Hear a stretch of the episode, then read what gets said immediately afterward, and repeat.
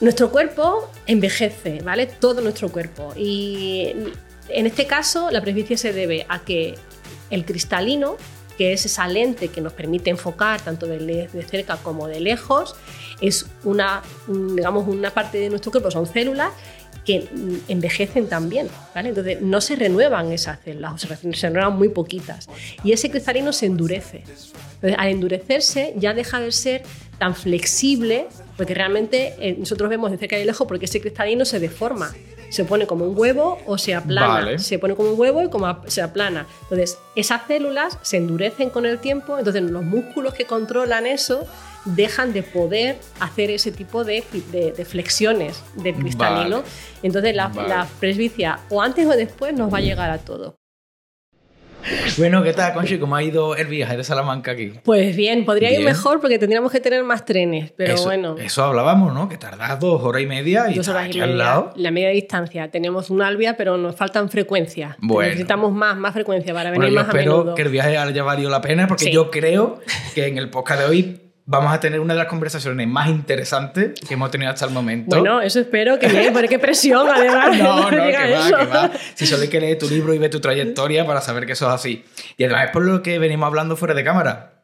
Todo el mundo tiene dos ojos y todo el mundo le preocupa su salud visual y le preocupa pues, el por qué muchas veces nos engaña lo que vemos y, que, y por qué no siempre nos muestra la realidad tal y como pensamos. Bueno, a todo el mundo le preocupa la salud visual hasta cierto punto, ¿eh? No siempre, porque hasta que no nos pasa algo en concreto, parece que están los dos ojos ahí y que van a estar toda la vida siempre igual, ¿no? Siempre funcionando igual. Y a veces hay que tener un poquito de cuidado con algunas cosas. Sí, sí, bueno, antes te lo comentaba, que yo hasta hace varias semanas yo no me había preocupado por mis ojos ni un solo segundo. Ha sido tener un poco de problema a la hora de estar tantas horas delante del ordenador y demás, cuando he ido al oculista. Y ya veo que tengo problemas, entonces ya sí me preocupo por hmm. mi salud visual, pero esto no debería ser así, ¿no? No, tendríamos que tener un poquito más de cuidado con pues, eh, la exposición, por ejemplo, al sol, ¿no? Es decir, usar gafas de sol muy a men- más a menudo de lo que pensamos. Eh, delante de las pantallas del ordenador también tener ciertos hábitos, cambiar nuestros hábitos delante de la pantalla, menos horas delante de la pantalla. Es decir, hay una serie de, de cuestiones que podríamos, eh, digamos, para poder prevenir algunos de estos males mayores que pueden pasar a lo largo del tiempo, hay otros que no se pueden prevenir, ¿vale? Que pasan y pasan. Pero esa, esas cuestiones a lo mejor tener un poquito más de cuidado. Entraremos en detalle un poco más adelante, pero antes, eres doctorada en neurociencia, sí. eres profesora de la Universidad de Salamanca, sí. pero a mí lo que más me, me llama la atención es que diriges tu propio equipo de investigación eh, pues sobre problemas oculares degenerativos. Hablaremos de ello también, si te apetece, ¿vale? Con más ¿Sí? tranquilidad, pero a mí me gusta ir siempre, para que los oyentes se pongan un poco lugar, y yo también, uh-huh. ir a lo más básico, ir a los principios, y me, me gustaría preguntarte cómo fueron esos primeros sistemas oculares o de visión que se formaron y cómo fueron evolucionando un poco a lo largo de la historia. Pues fíjate, hay, mmm, hay muchas cosas que sabemos y otras que no sabemos. Pues ¿por qué? ¿Por qué no sabemos más cosas si tenemos fósiles, ¿no? de, mucha, de muchos organismos y tal? Porque, bueno, el sistema visual es un sistema, son tejidos blandos, entonces no fosilizan tan bien como otras estructuras, ¿no? Entonces, hay muchas cosas que sabemos por los animales que viven en el planeta ahora mismo, ¿no? De cómo funciona su sistema visual y cómo pensamos que ha ido evolucionando a lo largo de la historia, cómo ha ido mejorando, ¿no? Esa, ese sistema visual dependiendo de los hábitats en los que han vivido cada uno de los animales. Bueno, pues lo que se piensa es, repito, por lo que tenemos ahora y por lo que sabemos ahora, es que en algún momento estos seres, sobre todo seres marinos, ¿no? que vivían en el fondo del mar y que en algún momento algunas de las células de su superficie adquirieron la capacidad de responder a la luz, vale. esas células superficiales que respondían a la luz permitieron tener a esos animales ciertas ventajas, ¿no? respecto a otros. Pues, por ejemplo, cuando venía un animal y se acercaba para comérselo, pues podía salir corriendo claro. y huir, ¿no? porque detectaba sombras y oscuridades, o sea, oscuridades y luz y Y, y brillos y contrastes.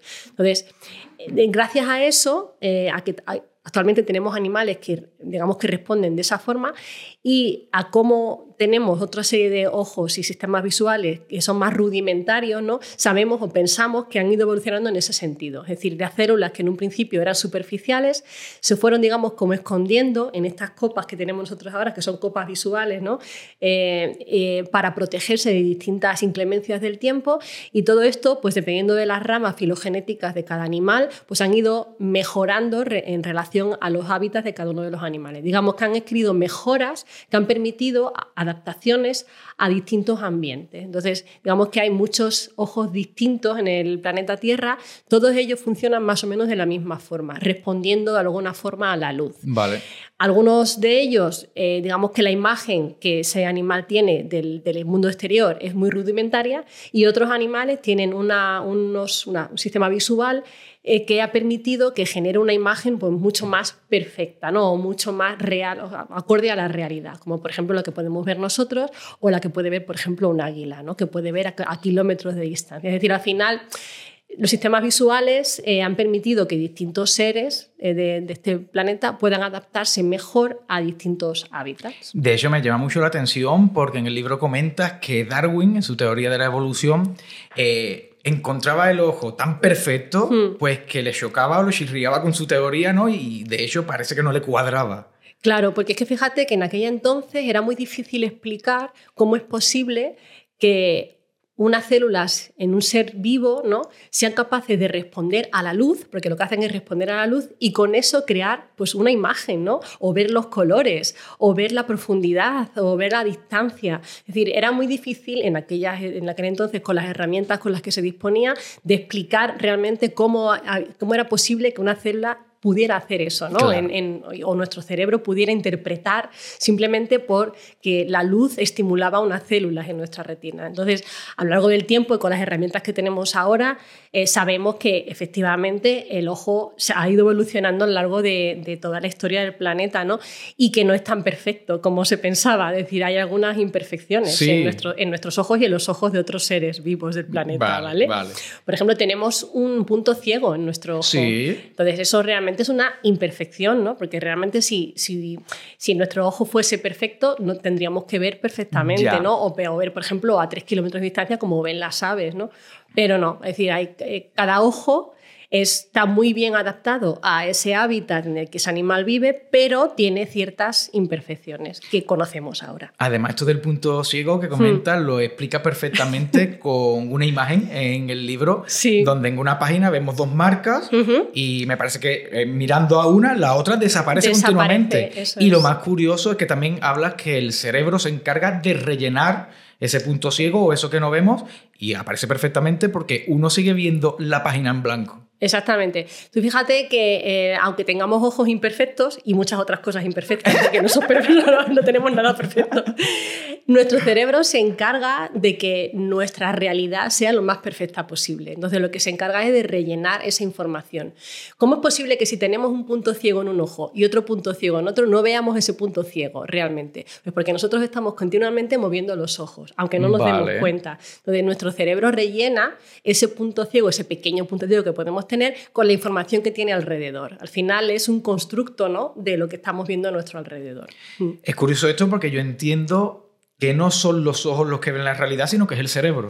Exactamente, es que ahí está, ahí reside todo. Eh, los ojos son una mera ventana, ¿no? Es decir, la ventana a nuestro mundo, pero los ojos perciben y es el cerebro el que interpreta lo que nosotros estamos percibiendo a través de los ojos. Entonces, de eso muchas veces nos olvidamos, ¿no? Que realmente no vemos con las retinas, ya. que es, digamos, la zona que se estimula con la luz de nuestro ojo, sino es nuestro cerebro el que interpreta aquello que va a recibir nuestra retina. ¿Y qué sentido tiene que la imagen que estamos viendo delante, dentro de nuestro ojo, se dé la vuelta? ¿Qué, qué sentido tiene? Pues algo, es algo físico y es algo súper interesante. Vale. ¿Por qué? Porque tú imagínate, además eso, si, si te acuerdas de las cámaras de fotos sí. de antes, vale, pues nuestro ojo es como una cámara de fotos, ¿vale? De hecho, tiene hasta el diafragma, que es ese iris que tenemos delante, cierto. ¿Vale? Entonces, realmente la imagen lo que hace es que cuando llega al, al, al, al hueco, que es el, el, el globo ocular, ¿no? Lo que hace es que se da la vuelta por pura física, ¿vale? Vale. Pero es nuestro cerebro el que después esa imagen le vuelva a dar la vuelta para interpretar el mundo como es realmente, ¿no? Digamos, de arriba a abajo. Es un, es un fenómeno físico, tal cual. ¿Y eso ocurre en todos los ojos de todos los seres vivos? No todos los seres vivos, porque no todos los seres vivos tienen los ojos como los tenemos nosotros. Vale. ¿Vale? Nosotros tenemos lo que se llama un ojo en cámara. Vale. ¿Vale? Que es un hueco, como una especie de globo, con una lente que es el cristalino, que es lo que hace es enfocar, ¿no?, la imagen en el fondo del ojo, que en el fondo del ojo es donde tenemos nuestro, nosotros la retina, que es lo que realmente es fotosensible, lo que se estimula con la luz. Pero hay otros animales, como por ejemplo la mayor parte de los insectos, las moscas, los mosquitos, las abejas. Si te das cuenta y, y piensas, los ojos de esos animales están como hacia afuera, ¿no? Sí. Y tienen como un montón de como puntitos, ¿no? Sí. Bueno, pues cada uno de esos puntitos es un fotorreceptor. Vale. Entonces, el ojo está, en vez de para adentro, como el nuestro, está para afuera. Vale. Entonces, la imagen es completamente distinta, vale, a la que nosotros podemos tener en nuestro cerebro.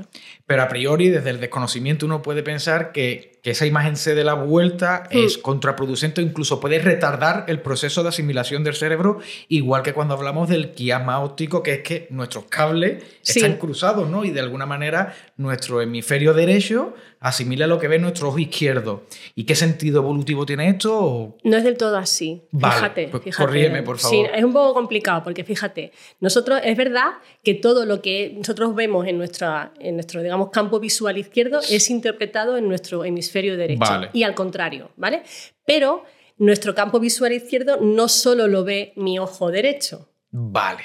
Vale, lo ve parte de mi ojo derecho y parte de mi ojo izquierdo. Solo parte de esa información del, del campo visual izquierdo, ¿vale?, que veo con mi ojo izquierdo, sí, se cruza a un lado. Solo parte de la Solo información, parte. No toda. Entonces tenemos, fíjate, información que se llama, se cruzan ese quiasma óptico, o sea, los cables de nuestros ojos van cruzados, pero no toda la información pasa, bah, a través de, esa, de, ese, de ese cruce de cables. Parte de la información, y es la que veo con mi, la periferia de la, de la retina, la periferia que se llama temporal, la de aquí, esta parte va al hemisferio ipsilateral se llama, es decir, al mismo hemisferio. Vale. Parte de esa información. Vale. ¿Vale? Fíjate lo curioso. Eh, hay animales que, en, en las que toda la información de este ojo pasa al hemisferio y toda, vale, la información del otro ojo izquierdo pasa al hemisferio derecho. Esos animales tienen peor visión tridimensional. Nuestra visión tridimensional es medianamente buena porque parte de esa información no llega al hemisferio contrario, sino pasa al hemisferio, digamos, el, el correspondiente a ese ojo. Ya. Es decir, cuanto más información, cuanto menos información se cruce de un, en ese quiasma óptico, mejor resolución tridimensional tienen esos animales. O sea, que animales. Hemos encontrado una ventaja a ese quiasma óptico. Eso es, una ventaja, vale, vale, a que no se entrecruce toda la información. Eso, vale, es. Sí, sí. ¿Y cuál es el proceso, eh, en reglas generales, uh-huh, desde que la luz rebota en un objeto, entra por nuestro ojo y lo asimila al cerebro?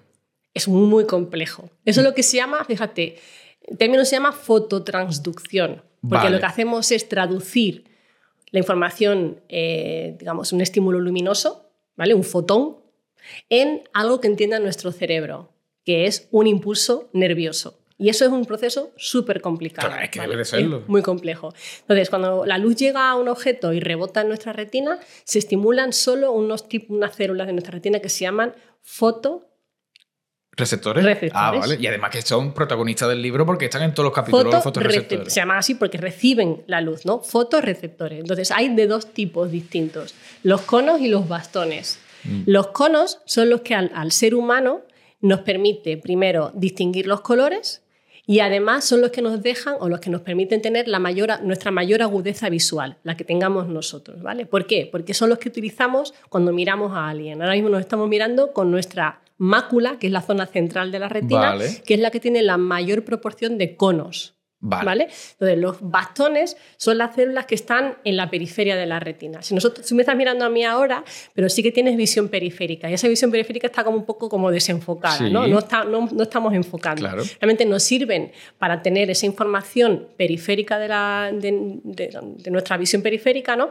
Pero no son muy buenos ni a la hora de tener buena resolución, que es la que tenemos la visión central, ni tampoco son muy buenos para distinguir los colores. Pero son los que nos ayudan mucho a ver por la noche, porque son muy sensibles a poca cantidad de luz. Vale. Son capaces de responder a un solo fotón. Entonces tú fíjate que por la noche, cuando tú sales, te levantas de la cama, vas a la cocina a coger el vaso de agua, ¿vale? O lo que sea que vayas a comer, a que los colores que tú ves no son exactamente iguales. Hombre, que cuando claro está la luz no encendida. Claro que no, claro que no. Entonces esos bastones, porque estás utilizando los bastones de tus retinas, esos bastones te permiten distinguir cosas, ¿no? Pero no te permiten ni distinguir muy bien los colores, ni tampoco te da muy buena resolución. No ves muy bien por la noche, aunque estés medio dormido, ¿vale? Que no es por eso solo, ¿vale? Es porque estás utilizando los bastones. Porque los conos son los que nos dan la mejor resolución, son los que nos dan mejor foco, es decir, vale, los que mejor enfocamos, y además es con lo que distinguimos mejor los colores. Pero para poder funcionar necesitan tener mucha luz, como la que tenemos ahora. Vale. Y es con la que nosotros podemos distinguir mejor los colores. La luz llega a nuestro ojo y los fotorreceptores asimilan esa información y la transforman en un impulso nervioso que llega, que es el que llega a nuestro cerebro. ¿Hay algunas zonas del cerebro más concretas que se estimula con la visión? Claro, porque la, eh, esos cables que decías antes, ¿no? La información va a través de esos cables que son, eh, se llaman nervio óptico. Parte de la información que decíamos se cruza, otra parte va al mismo hemisferio, ¿no? Pero realmente todo este campo visual se interpreta en vale. el hemisferio y todo este campo visual en el otro hemisferio. Vale, esa, esa información llega a una zona que se llama el tálamo, ¿vale? Vale. Y en ese, en ese tálamo hacen como una especie de relevo. O sea, esa información llega del nervio óptico al tálamo, que ahí llegan casi la mayor parte de todos nuestros sentidos, casi todos, no todos, ¿vale? Es decir, toda la información sensorial llega al tálamo y desde ahí llega a la corteza cerebral correspondiente. Es decir, hay como zonas concretas en nuestro cerebro que son las que interpretan esa información, ¿vale? Entonces, esa información visual se interpreta aquí, en lo que se llama la corteza occipital, vale, justo encima de donde está nuestro cerebelo, aquí encima, ¿vale? Es decir, viaja toda esa información desde el tálamo, que está en la zona central del cerebro, a la corteza visual, que se llama así. Y desde ahí pues interpretamos lo que vemos y esa información se pasa a muchas otras áreas claro de nuestro cerebro. Es decir, tiene que comunicarse con todo lo que pasa en nuestro cerebro. Es decir, con lo que nosotros estamos escuchando, con lo que nosotros estamos sintiendo, con lo que estamos hablando. Es decir, al final toda esa información, aunque está compartimentalizada en nuestro cerebro, tiene que relacionarse entre sí para poder entender lo que estamos viendo, lo que estamos escuchando, lo que estamos tocando. Claro, claro. ¿Y se sabe cuánto tiempo aproximado se tarda en ver la realidad? Porque si uno lo piensa fríamente, puede llegar a la conclusión de que siempre estamos viendo el pasado. Es que estamos viendo el pasado. Siempre. Son milisegundos, claro, ¿vale? Pero, o sea, es muy, muy pequeño. Fíjate lo buena que ha sido la evolución con nosotros, ¿vale? Que nos ha permitido acelerar esos procesos. Es decir, antes veíamos más lento. Seguramente, o sea, vale, es lo que, lo que sabemos por otros animales. Vale. Seguramente el proceso de, de, digamos, comprensión de lo que nosotros estamos viendo, percepción visual y asociación de todos estos sentidos ha sido algo que se ha ido perfeccionando con el tiempo, obviamente. Es decir, el poder que en un momento determinado saber perfectamente que lo que estoy escuchando es lo mismo que estoy viendo, ¿no? Que te estoy escuchando a ti, claro, que te estoy viendo a ti. Claro. Es decir, todos estos procesos que son muy complejos, ¿vale? El, el que todo esto esté interrelacionado una, en, en mil, cuestión de milisegundos es algo que hemos ido, digamos, mejorando vale con el tiempo. Es decir, esas vale ventajas evolutivas que es que lo que yo vea y escuche se entienda, ¿no? Al mismo tiempo y que sea comprensible, que sea lo más rápidamente posible, o que sea lo más rápido posible, es una ventaja evolutiva. Es decir, vale, si lo que yo escucho y lo que yo... Imagínate que estamos en la selva, ¿vale? Sí. Y estoy viendo venir al león y estoy escuchando al león, pero estoy escuchando una cosa que no tiene nada que ver con el león, estoy escuchando otra. Es decir, no, no estoy relacionando el, lo que estoy viendo con lo que estoy escuchando. Pues seguramente me moriría. Claro. El, el león me comería, ¿no? Entonces, una ventaja evolutiva ha sido que nuestras, nuestros sentidos se relacionen de una forma muy rápida y claro que podamos comprender en, en cuestión de milisegundos qué es lo que me está pasando. Al final los más rápidos han sido los que han sobrevivido. Exactamente. Y somos los que estamos aquí. Y somos los que estamos aquí, los más listos. ¿Y hay neuronas en el ojo? Claro. ¿Hay neuronas en el ojo? Bueno, claro, yo no lo, no lo Mira, veo tan evidente. Los fotorreceptores son neuronas. Vale. Son neuronas especializadas, digamos, ¿vale? Son neuronas, se llaman sensoriales. Pero realmente nuestra retina, que es la zona donde llega esa información visual, está formada prácticamente por neuronas. Fotorreceptores vale son neuronas y dentro de la retina esos fotorreceptores contactan con otras neuronas de la retina. Estas con otras neuronas que son las que forman vale ese nervio óptico que envía la información hasta nuestro cerebro. Vale. ¿Qué quiero decir con esto?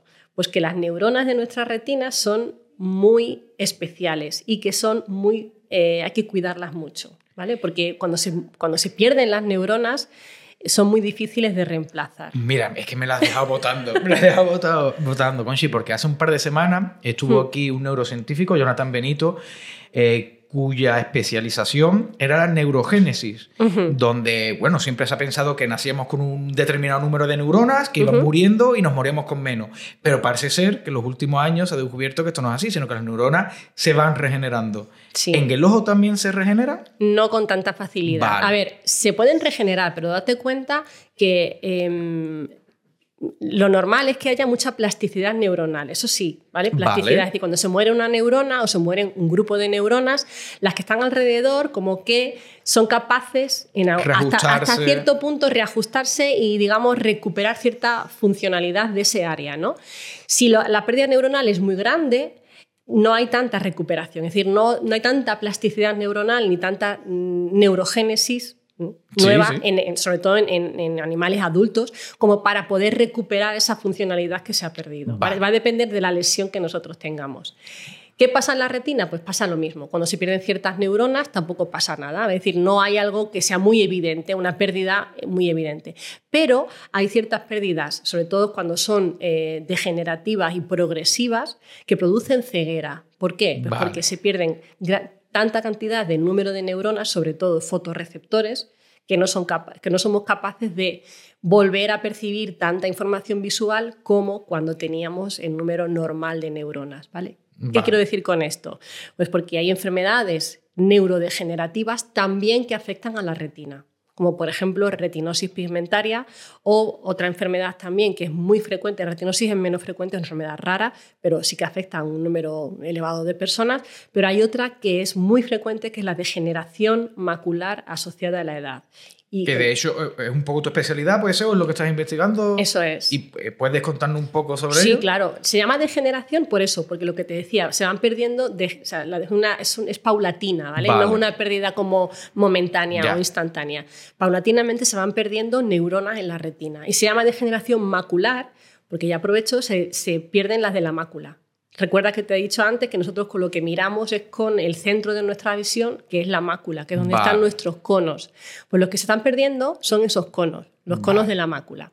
Entonces, ¿qué es lo que pasa con esas personas? Pues porque van perdiendo capacidad de distinguir los colores y también capacidad de pues, eh, distinguir con cierta agudeza visual lo que estamos mirando. Es decir, estas personas dejan, pierden capacidad para leer, no pueden conducir, no ven bien, por ejemplo, no distinguen bien las caras. Digamos vale. que tienen como una especie de mancha en el centro, en el de, centro. de la visión, ¿vale? Entonces, ¿qué es lo que está pasando ahí? Bueno, pues porque un tipo de célula que son las que ayudan a los fotorreceptores a funcionar correctamente, que se llama epitelio pigmentario, son las que empiezan a perder funcionalidad. Entonces, cuando pierden su funcionalidad y ya dejan de ayudar a los fotorreceptores, los fotorreceptores dicen... que adiós. Y entonces se acaban degenerando con el tiempo, van perdiéndose con el tiempo. Vale. Esas neuronas no se pueden recuperar. Y en vuestro eh, grupo de investigación, ¿realmente investigáis para ver si podéis encontrar una cura o al menos paliar la evolución de esta enfermedad? So, lo que estamos haciendo nosotros ahora mismo es tratar de entender cómo comienza esa pérdida, vale. esa pérdida neuronal. ¿Vale? Vale. Entonces, lo que estamos haciendo en nuestro laboratorio es cultivar, en placas de cultivo, las células que primero se ven afectadas en esa degeneración macular. Te he dicho antes que hay unas células que ayudan a los fotorreceptores a funcionar correctamente durante toda nuestra vida. Bueno, pues esas células que ayudan son las, primer, las que primero, digamos, sufren la enfermedad, ¿no? Entonces, lo que hacemos es con esas células, unas células humanas, las cultivamos, somos capaces de cultivarlas y que se comporten como si estuviesen en la retina, ¿vale? Ah, vale. Pero lo que hacemos con ellas es ponerlas como si estuviesen enfermas, como si estuviesen desarrollando esa degeneración macular asociada a la edad, y tratamos de averiguar cuáles son esos primeros eventos desencadenantes de la degeneración macular. Entonces, lo que queremos es investigar qué les ocurre a esas células y cómo podemos tratar de frenar que esas células se pongan enfermas, vale. para que sigan ayudando a, a, a los fotorreceptores a funcionar correctamente. Vale. Y no me quiero desviar demasiado del tema porque me gustaría hablar sobre el color ah, eh, sí. contigo. Pero antes de eso, ya que estamos hablando de esto, has trabajado también eh, y has investigado en el extranjero. Sí. A nivel presupuesto, eh, en la investigación aquí en España hay muchas diferencias cuando hablamos de con otros países. Muchísimas, Daniel. Sí, la investigación en España, a ver, estamos un poco mejor de lo que estábamos hace unos años, vale. ¿vale? Porque, a ver, al final todo va, va subiendo, va, digamos, va, va incrementando, ¿no? La, la, el interés por la ciencia, ¿no? Y, el, eh, digamos, el conocimiento conocimiento científico, ¿no? Y ahora, además que hemos pasado una pandemia, sabemos, o oh, yo creo que tendríamos que saber lo es. importante que es la, la financiación científica, ¿no? Y que tengamos un fuerte, eh, digamos, una base científica fuerte y poderosa aquí en España. No la tenemos todavía, ¿vale? Pero bueno, estamos en ello, ¿no? Pero sí es verdad que una vez que has estudiado o has investigado fuera de España, te das cuenta, eh, el, digamos, el, el poder que tiene o, la, o la, el interés que tiene la investigación científica fuera de España y cómo se financia fuera de España. Es decir, eh, estamos a años luz. Estamos años, años luz. O sea, que hay una luz. diferencia abismal. Una diferencia importante. Sí, sí, la financiación en España pues, todavía está, es muy deficitaria. Y yo creo eh, que es, al final es culpa de todos, ¿vale? Es decir, no solo es culpa de que, de que los gobiernos o la administración no ponga interés.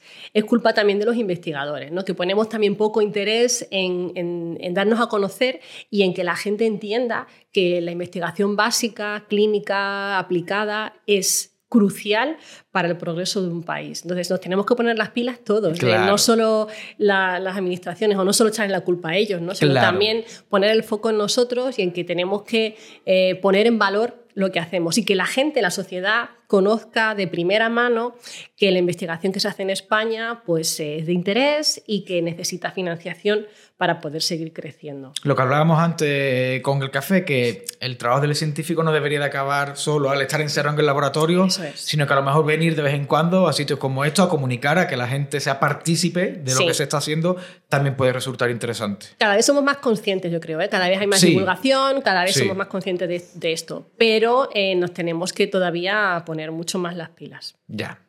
Bueno, yo espero que este mensaje sirva para algo, no lo sé, pero bueno. El color, es que yo hay una pregunta que Venga, estoy deseando de hacerte. Hazme la pregunta. El espectro electromagnético, ¿por qué solo vemos del rojo al violeta? ¿Por qué estamos limitados? Vale, ¿el por qué? No lo sé. Al ah, final, vale, el vale. porqué es algo evolutivo. Es decir, al final nosotros nos hemos... La evolución, la, la presión evolutiva ha hecho que nosotros... los seres humanos, solo veamos esta parte de nuestro espectro visible, de vale. nuestro, del espectro electromagnético, vale. que es lo que se llama nuestro espectro visible. Pero lo que sí sabemos es que fuera de lo que nosotros vemos, hay otros animales que sí que lo ven. Es decir, nosotros percibimos la luz ultravioleta del sol, ¿vale? ¿La percibimos? La percibimos. O sea, vale, la... vale, vale, vale, pero, pero no, la, no vemos. la vemos. Exacto. Pero hay animales que sí que ven la luz ultravioleta. Nosotros percibimos la, la, digamos, la, la, los infrarrojos. Sabemos que están, pero no los vemos. Pero es que hay animales que sí ven el espectro del infrarrojo.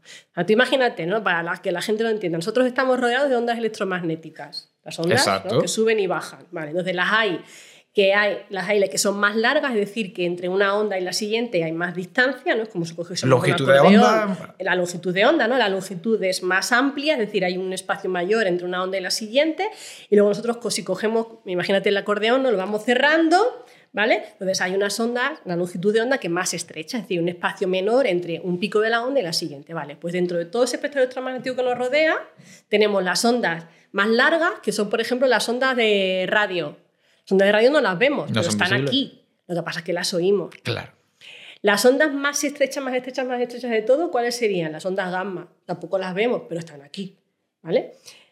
La cuestión es que si nosotros cogemos este, este acordeón que tenemos en espectros electromagnéticos y lo ponemos en un punto determinado, sabemos que solo vemos un espectro, o sea, un... un Una, una un franja trozo, muy estrechito de ese espectro electromagnético, que es lo que vemos, o sea, que se llama el espectro visible, y repito, es el nuestro, el del ser humano, porque hay animales que ven fuera de ese espectro electromagnético que nosotros vemos. Nosotros vemos desde el rojo, que serían las ondas más largas que nosotros vemos, las medias son las verdes y las más estrechas son las azules. Digo son porque tenemos células que responden a esas ondas electromagnéticas. No es porque nosotros veamos el verde, el rojo ya. y el azul, sino que cuando esas ondas de ese espectro llegan a nuestras, nuestros fotorreceptores, a nuestros conos, hay unos conos que responden a esa longitud de onda y entonces mi cerebro interpreta el color rojo. Las ondas medias llegan a otros conos distintos. Vale, son otros conos diferentes. Sí. Vale, vale. Y estos vale. conos distintos responden y entonces mi cerebro interpreta el color verde. Y si estrechamos más en ese acordeón que tenemos ahí, las ondas electromagnéticas del, que corresponden al azul, esas ondas llegan a otros fotorreceptores distintos, son tres conos distintos los que tenemos. Vale. Y entonces responden a esa longitud de onda y yo veo el color azul. ¿Y de ahí vienen los colores primarios? O... No, los vale. colores primarios son algo tangible. ¿Cómo tangible? Yo estoy hablando de la luz. Vale, vale, vale. Los colores primarios son vale. los pigmentos, que son vale. los pigmentos es algo distinto a la luz. Nosotros vemos vale. luz, ¿vale? Que nosotros luego traducimos, en nuestro cerebro traduce en todos los colores que nosotros vemos. Nosotros ve, realmente recibimos tres longitudes de onda, pero vemos un montón de colores, claro. no solo vemos esos tres. Sí. ¿Por qué? Pues porque como tenemos seis millones de estos fotorreceptores, cada uno de ellos recibe distinta información visual, vale. entonces construimos nuestro, vale. nuestros colores. Nuestro cerebro construye la mezcla de colores por la mezcla de esos tres distintas longitudes de onda. Realmente hay, hay que hacer una diferencia entre lo que es la luz, que es lo que nosotros percibimos, recibimos o vemos con los pigmentos. Con los colores, claro. Que es otra cosa distinta. Sí, sí, sí. ¿Y qué le ocurre a un ojo daltónico? ¿Es que le faltan algunos de estos fotorreceptores? Exactamente. Una sí. persona que es daltónica, lo que le pasa es que tiene mutaciones en uno de esos tres tipos de conos. Nosotros somos, vale. los seres humanos somos tricrómatas, porque tenemos tres tipos de conos. Hay animales que tienen hasta dieciséis distintos, ¿eh? Así que Buah, imagínate que vale, nosotros vale, vale. no nos podemos ni imaginar los colores que pueden percibir o que pueden interpretar, ¿no? O sea, es como una locura. Pero entonces, las personas que son daltónicas es porque tienen mutaciones en uno de esos tres, vale. o en el rojo, o en el verde, o en el azul. En el azul es un poco más raro, y te digo por qué. Pues porque los genes, ¿vale?, que sintetizan estas proteínas están en los cromosomas, las proteínas para el rojo y para el verde están en los cromosomas, en el cromosomas X, ¿vale? Los hombres en general tenéis un cromosoma X y un cromosoma Y, son los cromosomas sexuales, ¿no? Entonces, los hombres tienen más probabilidades de tener mutaciones en el rojo o en el verde porque se sintetizan en el cromosoma, por el cromosoma X, y las mujeres, como tenemos dos cromosomas X, tenemos menos probabilidades de ser daltónicas. Vale. Entonces, hay mmm, casi un diez por ciento de los hombres son daltónicos. Porque hay más probabilidades de que tener o bien el, el, el gen para el rojo o bien, o bien el gen para el verde mutado. Pero las mujeres, para poder ser daltónicas, tenemos que tener la, la mutación en los dos claro. cromosomas X, y eso es más extraño, vale. ¿vale? O sea, es menos frecuente. Vale. Lo que pasa es que para el azul, el azul es el, ese gen se expresa en un cromosoma autosómico distinto. Entonces, de la misma forma, tanto hombre como mujer tienen que tener los dos cromosomas, tanto de padre como de madre, mutados para tener esa, esa, ese tipo de daltonismo. Vale. O sea, muy, es, el daltonismo más frecuente es el que se confunde el rojo con el verde. Vale. Y luego también hablas en el libro de una especie, no sé si de daltonismo o de ceguera, donde solo se ven blanco y negro, donde no se ven los colores. Eso es, eso se llama cromatopsia. Y es, una, es algo diferente, porque fíjate, el daltonismo realmente no es una patología, es simplemente un trastorno. Es decir, no ves vale. bien los colores, pero no te pasa nada más en la vista. Quiero decir, vale. no pierdes visión, ni tienes ceguera, ni nada de esto. Simplemente no distingues bien Do, esos dos colores, ¿no? Pero la cromatopsia realmente es una enfermedad, porque es una mutación en los genes para los conos, para los tres tipos de conos, de forma que esas personas no ven, no distinguen los colores, vale. ven en blanco y negro, ¿vale? En distintos matices del blanco y negro. Pero además estas personas, como te digo, es una enfermedad porque van perdiendo degenerativamente los conos. Al final lo que les pasa es que tienen también problemas visuales más severos con vale. la edad, ¿vale? Estos niños nacen vale. sin ver los colores, pero progresivamente van a ir perdiendo cierta capacidad visual, aparte de, de que no vean los colores. Entonces es una enfermedad, es distinta al daltonismo. Vale, vale, vale, vale. Además que también creo que es hereditario, ¿no? Porque también mm. comentas que hay una isla en la Micronesia donde la población pues parece que hay un mayor número, hay un mayor número que sí. sufran esto, ¿no? También el daltonismo, ¿eh? Porque como te ah, decía, hereditario, claro, sí, sí, como también. te decía, es una mutación genética. Entonces, tú fíjate, eh, si tú eres daltónico es porque has heredado el cromosoma X mutado de tu madre. Tú, vale. Si tú eres un hombre que tienes cromosoma X Y, Tu cromosoma X viene siempre de la madre, porque el Y, el Y viene del padre, ¿vale? Vale. Eh, si eres una mujer daltónica, puedes haber heredado de, de tu padre o de tu madre el cromosoma X. Entonces, hay muchas mujeres que son portadoras de la mutación genética del daltonismo, pero que no son daltónicas, vale, porque tienen que tener los dos cromosomas ya. X mutados, ¿vale? Ya. Pero si eres ya. un hombre daltónico, has heredado el cromosoma X mutado de tu madre, porque el cromosoma vale. Y, que es el otro cromosoma sexual que tienes, es de tu padre. Vale, ¿vale? Vale. Entonces, tanto el daltonismo como la cromatopsia son hereditarios. Vale. ¿Vale? ¿Y la retinosis pigmentaria también es hereditaria? También es hereditaria. La retinosis pigmentaria, además, es, es una enfermedad eh, degenerativa de la retina, y en este caso lo que se pierden son lo contrario de la degeneración macular. Se pierden los bastones. Entonces, lo que le pasa vale. a estas personas es que van perdiendo gradualmente, progresivamente, la visión periférica, que te decía antes que los bastones están en la periferia, sí. ¿no? Entonces, estas personas progresivamente con la edad van perdiendo la visión periférica y lo que les queda lo que se llama visión en túnel. Es como si tuviesen, viesen por un agujerito pequeñito. Es decir, les quedan los conos que están en el centro de la, de la mácula. Y también vale. es hereditaria. Son mutaciones genéticas las que causan esta enfermedad. Pero entonces no terminan perdiendo la visión totalmente, sino que a lo mejor les puede quedar un resquicio. Depende de qué mutación cause la retinosis pigmentaria. Depende de qué tipo de gen esté mutado y cómo vale. de importante sea para la visión. De hecho, hay muchos tipos distintos de genes cuya mutación causan retinosis pigmentaria. Entonces, dependiendo de cómo de importante sea ese gen para la visión, van a perder antes o después, o la progresión va a ser más rápida o más lenta. Hay vale. muchos tipos distintos de retinosis pigmentaria. Vale, vale. Y hemos hablado también antes de plasticidad, y yo no sí. sé si cuando alguien sufre un tipo de trastorno visual de este tipo, el cerebro puede llegar a reconfigurarse de alguna manera.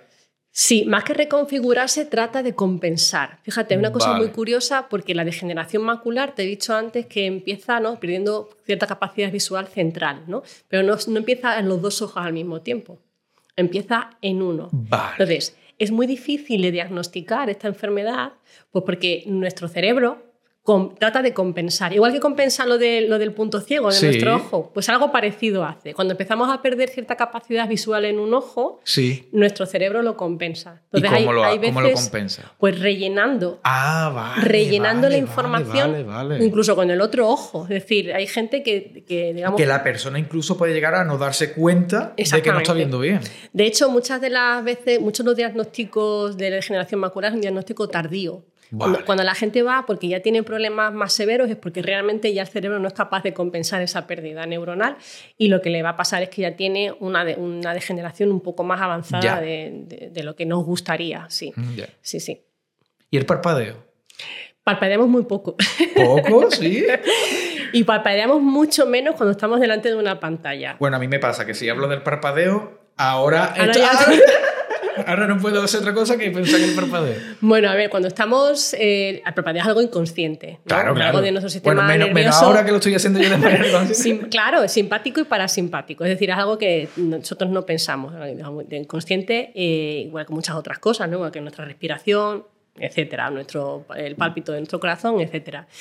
Pero lo que nos pasa es que cuando estamos mirando algo fijamente, o una pantalla, o cuando estamos hablando con alguien, eh, de forma inconsciente también, también por nuestro sistema nervioso parasimpático, dejamos de parpadear. Parpadeamos muchísimo menos. Vale. Y eso delante de una pantalla es peligroso. Peligroso en el sentido de que causa pues, eh, pues ese malestar, ¿no? Sequedad ocular... Eh, pues muchas veces enrojecimiento del ojo porque no sí. está bien hidratado.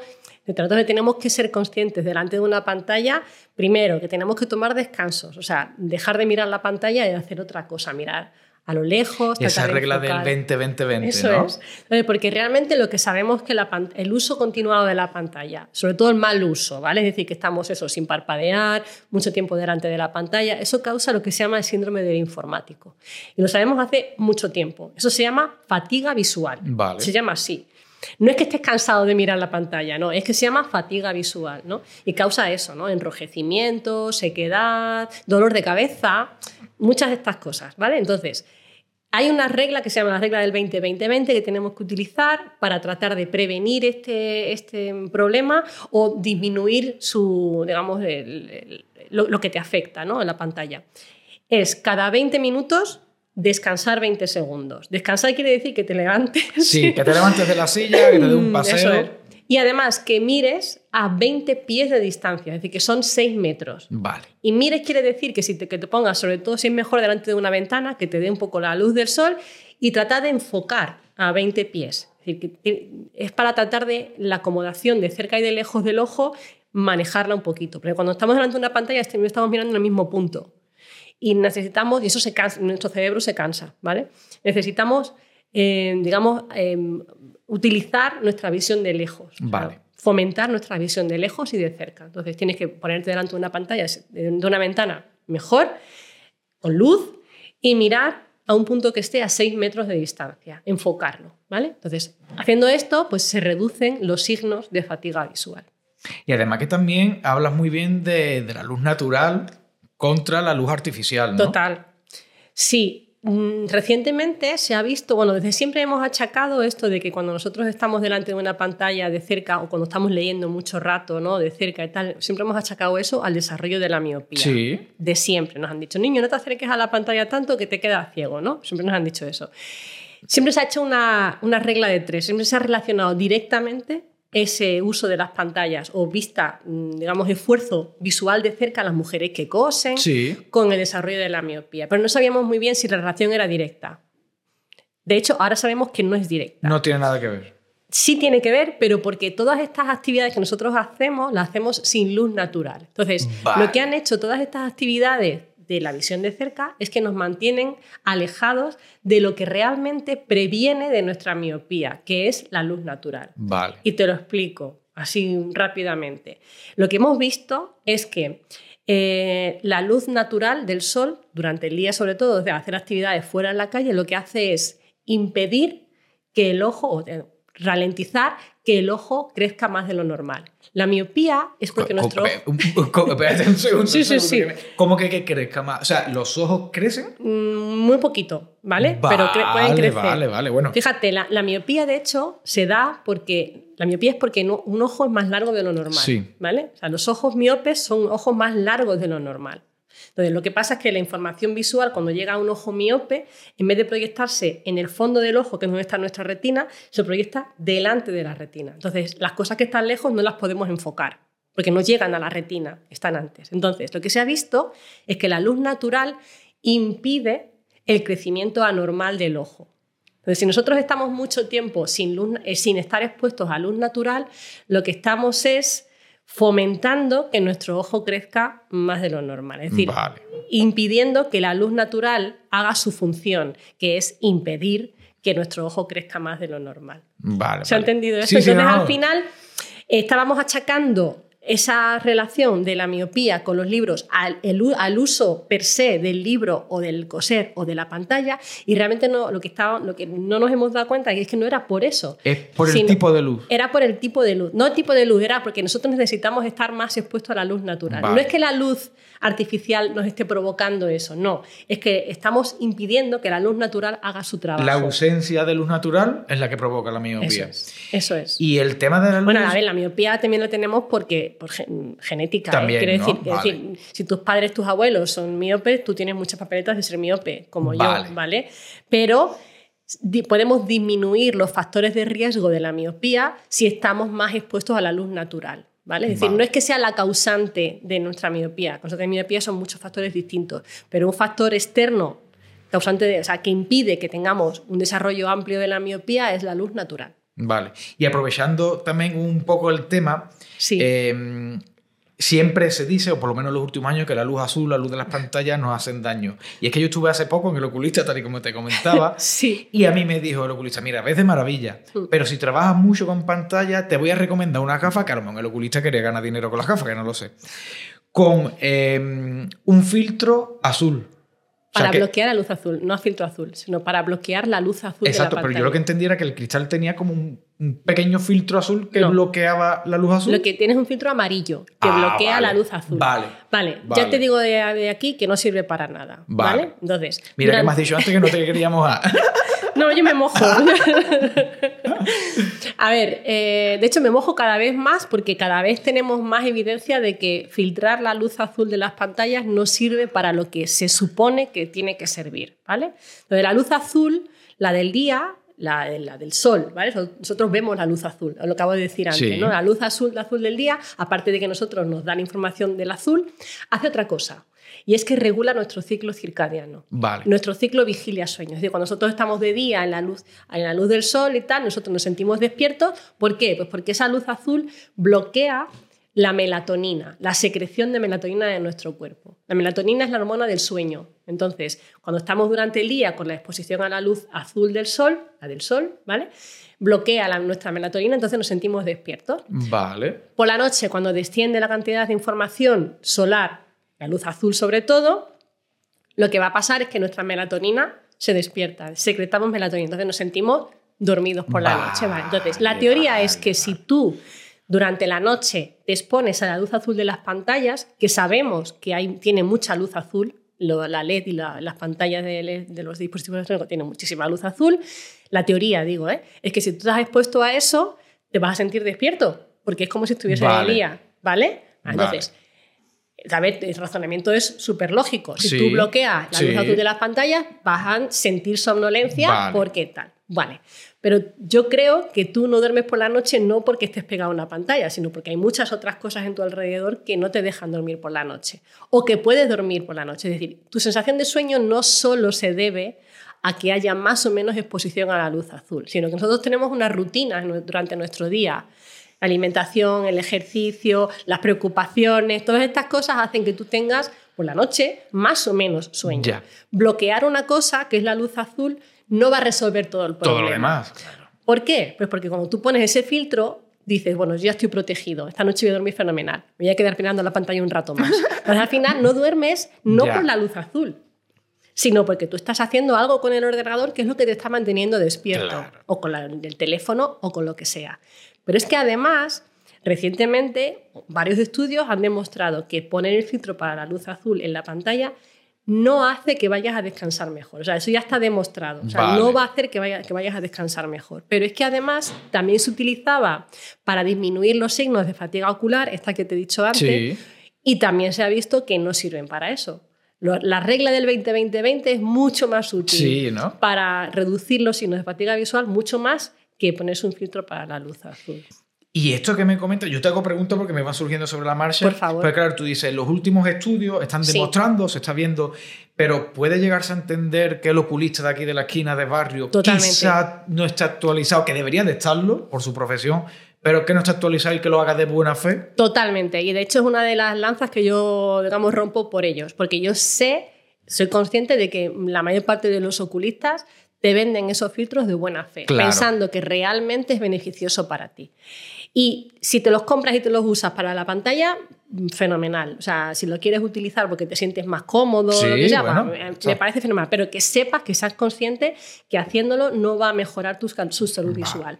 Pero lo que sí que digo siempre es que no te los pongas para salir a la calle. Porque el problema es que cuando tú te pones vale. esos filtros para salir a la calle... Te he dicho antes que nosotros sí, necesitamos sí, sí, sí. la luz azul del sol para regular nuestro ciclo circadiano. Si tú te los pones para salir a la calle durante el día, no estás regulando correctamente tu ciclo circadiano. Vas a tener vale. problemas para dormir porque tú durante el día no tendrías que estar ya. con ese filtro porque necesitas bloquear la melatonina para sentirte despierto. ¿Y no podría ocurrir algo parecido con las gafas de sol? No, porque las gafas de sol, los filtros para las gafas de sol lo que están bloqueando es la luz ultravioleta. Vale. Y esa luz ultravioleta es la que es dañina para vale, nuestros ojos. Vale, vale. De hecho, la luz azul del sol no es dañina para nuestros ojos, o no hay ningún estudio que evidencie que la luz azul... Salvo que la mires directamente al sol. No, pero claro, tú estás mirando la luz, estás mirando la luz ultravioleta. O sea, lo que es dañino es la luz ultravioleta, no la luz azul. Vale. Eso es distinto, vale, vale. ¿vale? Sabemos que la luz ultravioleta en nuestra piel produce daño, ¿no? Es decir, por eso nos ponemos sí, la crema para protegernos sí, del sí, sol. Sí, sí, sí, sí. No es por la luz azul, es por la luz ultravioleta. Pero es que también llega a nuestros ojos y también es perjudicial para nuestros ojos. De hecho, se sabe que la luz azul produce problemas en la córnea, quemaduras en la córnea. Produce problemas en el cristalino, que es la lente que enfoca, ¿no? que nos permite enfocar. Bueno, pues se ha visto que la luz azul produce acúmulos de toxinas, de, de elementos tóxicos en el cristalino que son irreversibles. De hecho, es un desencadenante de las cataratas. Y vale. además, la luz ultravioleta llega a nuestra retina, aunque no nos enteremos porque no la vemos, ¿vale? Pero también es un desencadenante temprano de la degeneración macular asociada a la edad. Es ¡Hostia! Decir, entonces, hay que prevenir este tipo de problemas y yo a todo el mundo les digo que si tienes que ponerte algo, ponte gafas para bloquear la luz ultravioleta, es decir, gafas de sol. O sea, todo el mundo debería de tener ese hábito. Yo nunca las uso porque me sientan fatal. Pero y, bueno, y no ¿cómo te... te van a sentar fatal? Sí, sí, me sientan mal. Me sientan o sea, mal. Todo el mundo le sienta bien. No, pues a mí me sientan mal las gafas. Y, y luego también es verdad que siempre me ha gustado ir por la vida pues viendo los colores que tiene. Eso no sé. Es, y tú piensas que, que... Me pasaba eso mucho a, a mí cuando más joven, ¿eh? Yo decía, es que el, el mundo no es como lo veo a través de las gafas ah, de sol, el mundo es como lo veo sin las gafas de ah, sol. Bueno, pues a pesar de eso, yo te recomiendo fervientemente que te pongas no. gafas de sol homologadas. Es decir, exacto, que vayas a la óptica, te las compres de, de las buenas, ¿vale? Iba. Y sobre todo también recomiendo a los niños, porque los niños tienen poco pigmento tanto en la piel como en los ojos. Nosotros también tenemos pigmento en los ojos, en el iris y en el fondo del ojo, ¿no? Que es lo que hace que, que estemos más, un poco más protegidos de la luz ultravioleta, pero no es suficiente, ¿vale? Entonces, yo les recomiendo sobre todo a los niños que se pongan gafas de sol pues para prevenir males eh, mayores a lo largo del tiempo. Hablas de, del iris y yo siempre veía las películas estas como del futuro, bueno, incluso ya que hay como detectores que ponen los ojos y se abren la puerta y decía, bueno, ya está. Pero es que he descubierto que no hay dos iris iguales, como una huella dactilar, ¿no? Exactamente, ni siquiera, ni siquiera tus dos iris son iguales. Ah, vale, son disti- son vale. relativamente sí. distintos, no son exactamente iguales. Tienen vale. algunas manchitas, algunas cositas que son distintas y que hacen que sean distintos tus ojos, el derecho y el izquierdo. Son una huella dactilar, tal cual. De hecho, por eso, precisamente, que esto que me estabas contando ya se usa hoy en día, ¿no? El iris, el escaneo del iris se utiliza para, para identificar a la gente. Son tan distintos que es imposible que haya en el mundo dos, dos personas iguales. Dos personas con los ojos iguales. Bah. Imposible. Hay, o sea, la pigmentación de tu iris y también las estrías, ¿no? Todos esos valles y montañitas que tiene, ¿no? Cuando tú te lo miras de cerca parece que tiene como valles, ¿no? Y como las cosas ahí. Bueno, pues todo eso es característico de cada uno de nuestros iris y está determinado, sobre todo en la pigmentación, por cuatrocientos genes distintos. O sea, es imposible que cuatrocientos genes distintos Buah. se expresen de la misma forma en dos personas, ¿vale? A eso me refiero, que es imposible que haya dos yeah. iris iguales. Yeah. Y es algo súper particular de cada uno de nosotros. ¿Y la pigmentación del iris, si el color del iris influye en algo o da igual, o un ojo marrón ve igual que un ojo azul? Ver, o sea, lo que es calidad visual es igual. Lo único es que un iris más clarito, ¿vale? Es que tiene poco pigmento. Entonces, el iris es como, como te decía antes, lo de la cámara, ¿no? El diafragma de la cámara. ¿Para qué sirve un diafragma? Pues para bloquear la luz, ¿no? Que eche, eh, entre poca luz por la pupila, en este caso el, el hueco de la cámara, nuestra pupila, o que entre más luz, ¿no? Lo que permite es que entre más o menos luz.